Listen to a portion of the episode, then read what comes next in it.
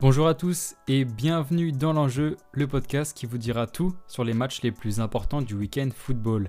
Avec Axolem aux commandes du vaisseau, l'avant-match est tout aussi important que l'après, le before avant l'after-foot.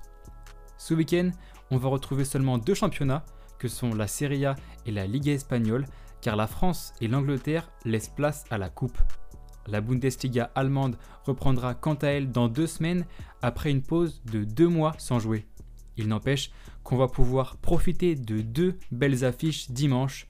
L'AC Milan reçoit l'AS Roma, tandis que le FC Barcelone affronte l'Atlético Madrid. On commence par l'Italie avec le choc de cette 17e journée de Serie A qui oppose Milanais et Romains dans l'arène de San Siro. On va d'abord parler de l'équipe qui reçoit. L'AC Milan est deuxième du championnat à 5 longueurs d'avance du leader napolitain. Avec 36 points en 16 rencontres, les Milanais poursuivent leur standard de l'année dernière. Avec autant de matchs, ils comptaient déjà 38 points dans une saison où ils ont décroché le titre de champion. S'ils avaient remporté le Scudetto, c'était en partie grâce à Rafael Leao qui avait fini, je vous le rappelle, meilleur joueur de la saison. Cette année, l'attaquant portugais n'a pas baissé le rythme puisqu'il est actuellement le meilleur buteur et le meilleur passeur de son équipe. Courtisé par plusieurs clubs en cette période de mercato, Leao aurait pourtant des chances de rester, selon le Corriere della Sera, qui affirme qu'une réunion entre son agent et le club milanais aura lieu cette semaine pour parler d'une prolongation. Si l'AC Milan avait fini champion l'année dernière, c'était aussi grâce au français Mike Maignan qui avait été élu meilleur gardien de la saison. Sauf qu'aujourd'hui, Maignan est blessé depuis le 22 septembre et a manqué 8 matchs de Serie A. Mardi, son coach Stefano Pioli a indiqué qu'il ne savait pas quand il reviendra, mais que ce n'est pas pour bientôt, c'est certain. Son remplaçant, qui n'est autre que l'ancien Nantais et lyonnais Tatarusanu, le remplace pour l'instant très bien, puisque à match égal, les deux portiers du Milan ont pris autant de buts. À part Maignan, il y a encore 7 joueurs blessés à l'infirmerie milanaise, dont Balotelli récemment, Origi ou Florenzi. Zlatan Ibrahimovic, blessé depuis le début de saison, devrait pouvoir faire son retour sur le terrain d'ici la fin du mois, à 41 ans. Cette semaine, c'était déjà le retour de la Serie A, comme vous l'avez pu écouter dans mon dernier podcast. Et l'AC Milan a remporté son match contre la Salernitana de buts 1. Les Milanais ont beaucoup tenté, 16 tirs pour seulement 2 buts, c'est des statistiques qu'on voit encore trop souvent dans les matchs des Rossoneri. Ils ont du mal à vraiment tuer leur match et c'est dommage car ça pourra vraiment leur porter préjudice dans le futur. Contre Salerne, on a beaucoup vu de passes en profondeur pour Léao qui fait vraiment pencher le jeu de Milan à gauche. Côté romain maintenant, c'est un peu plus difficile. L'équipe est sixième de Serie A à 6 points de retard sur son adversaire du jour. Le club de la Louve reste d'ailleurs sur deux victoires sur ses six dernières rencontres, un bilan loin d'être extraordinaire.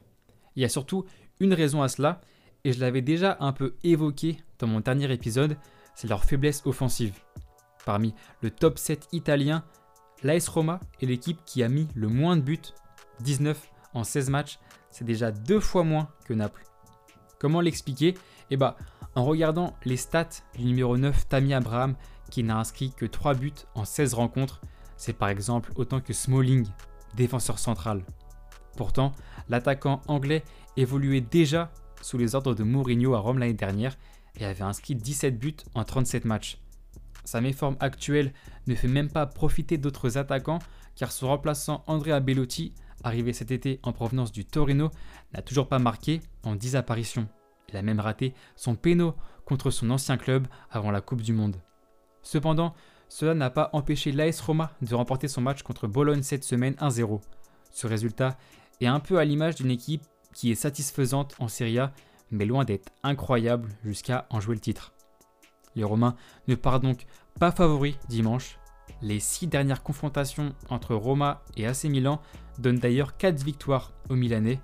Les hommes de Mourinho devront faire l'exploit s'ils veulent inquiéter leurs adversaires qu'ils n'ont pas vaincus à l'extérieur depuis 2017.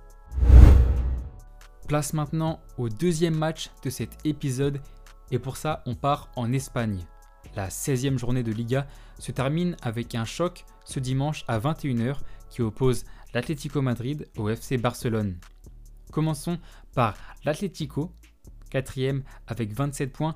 Les Colchoneros ont déjà 11 points de retard sur la première place, co-détenue par le FC Barcelone et le Real Madrid. Ce retard précoce au classement n'est pas le plus important. Non, ce qu'il est, c'est sans doute les 14 buts pris en 15 rencontres. Le coach Diego Simeone, connu pour la solidité défensive de son équipe, ne peut qu'admettre un fait aujourd'hui.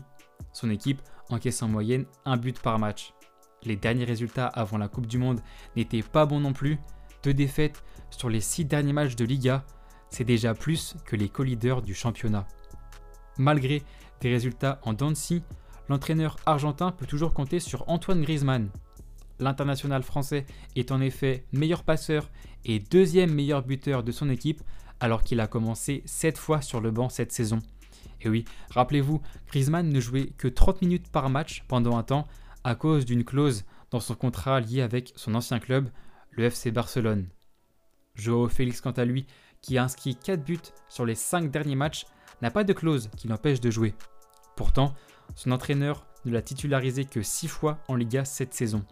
Le Portugais, arrivé, je vous le rappelle, pour 127 millions d'euros en 2019, déplore son manque de temps de jeu et il ne serait pas étonnant de le voir partir cet hiver. Même s'il semble régner un climat un peu tendu chez les Colchoneros, il reste sur deux victoires de suite sur le score de 2 à 0, l'une en Liga contre Elche et l'autre en Coupe cette semaine contre le Real Oviedo. Du côté du FC Barcelone, le climat est un peu plus calme. Les Blaugrana sont leaders ex aequo avec le Real Madrid depuis la semaine dernière.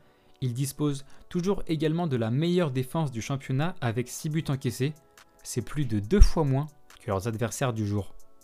Robert Lewandowski est toujours largement en tête du classement des buteurs avec 13 réalisations, soit 5 longueurs d'avance sur les deuxièmes. Sauf que l'attaquant polonais ne jouera pas dimanche à cause de son carton rouge reçu contre Osasuna avant la Coupe du Monde. C'est un vrai coup dur pour le FC Barcelone qui va devoir se passer du meilleur élément de son équipe.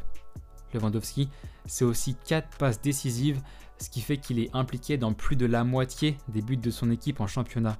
Il rejoint Jordi Alba dans la liste des indisponibles, lui aussi suspendu lors du dernier match contre l'Espagnol Barcelone. Parlons d'ailleurs de ce match, ce derby barcelonais qui a eu lieu le week-end dernier et qui s'est fini sur un match nul un partout. Les hommes de Xavi ont été particulièrement dangereux sur coup de pied arrêté, inscrivant d'ailleurs leur unique but sur corner. Mais ce match nul n'aurait pas existé si les Blaugrana n'avaient pas autant gâché. Un but en 21 tirs, c'était visiblement pas assez pour prendre les 3 points. Ce FC Barcelone ne s'est pas rassuré non plus lors de son match de coupe cette semaine. Contre Intercity, les Blaugrana ont encaissé 3 buts lors de leur succès 4 buts à 3. Cette affiche est donc primordiale pour le Barça qui joue le titre avec le Real Madrid. Mais le déplacement au Wanda Metropolitano risque d'être compliqué. La saison passée, les Blaugrana s'étaient inclinés 2-0 contre les hommes de Diego Simeone. Voilà, c'est tout pour ces affiches du dimanche. Nous, on se retrouve dès la semaine prochaine avec un super week-end de Première Ligue qui nous attend. D'ici là, portez-vous bien. C'était Axolem. Ciao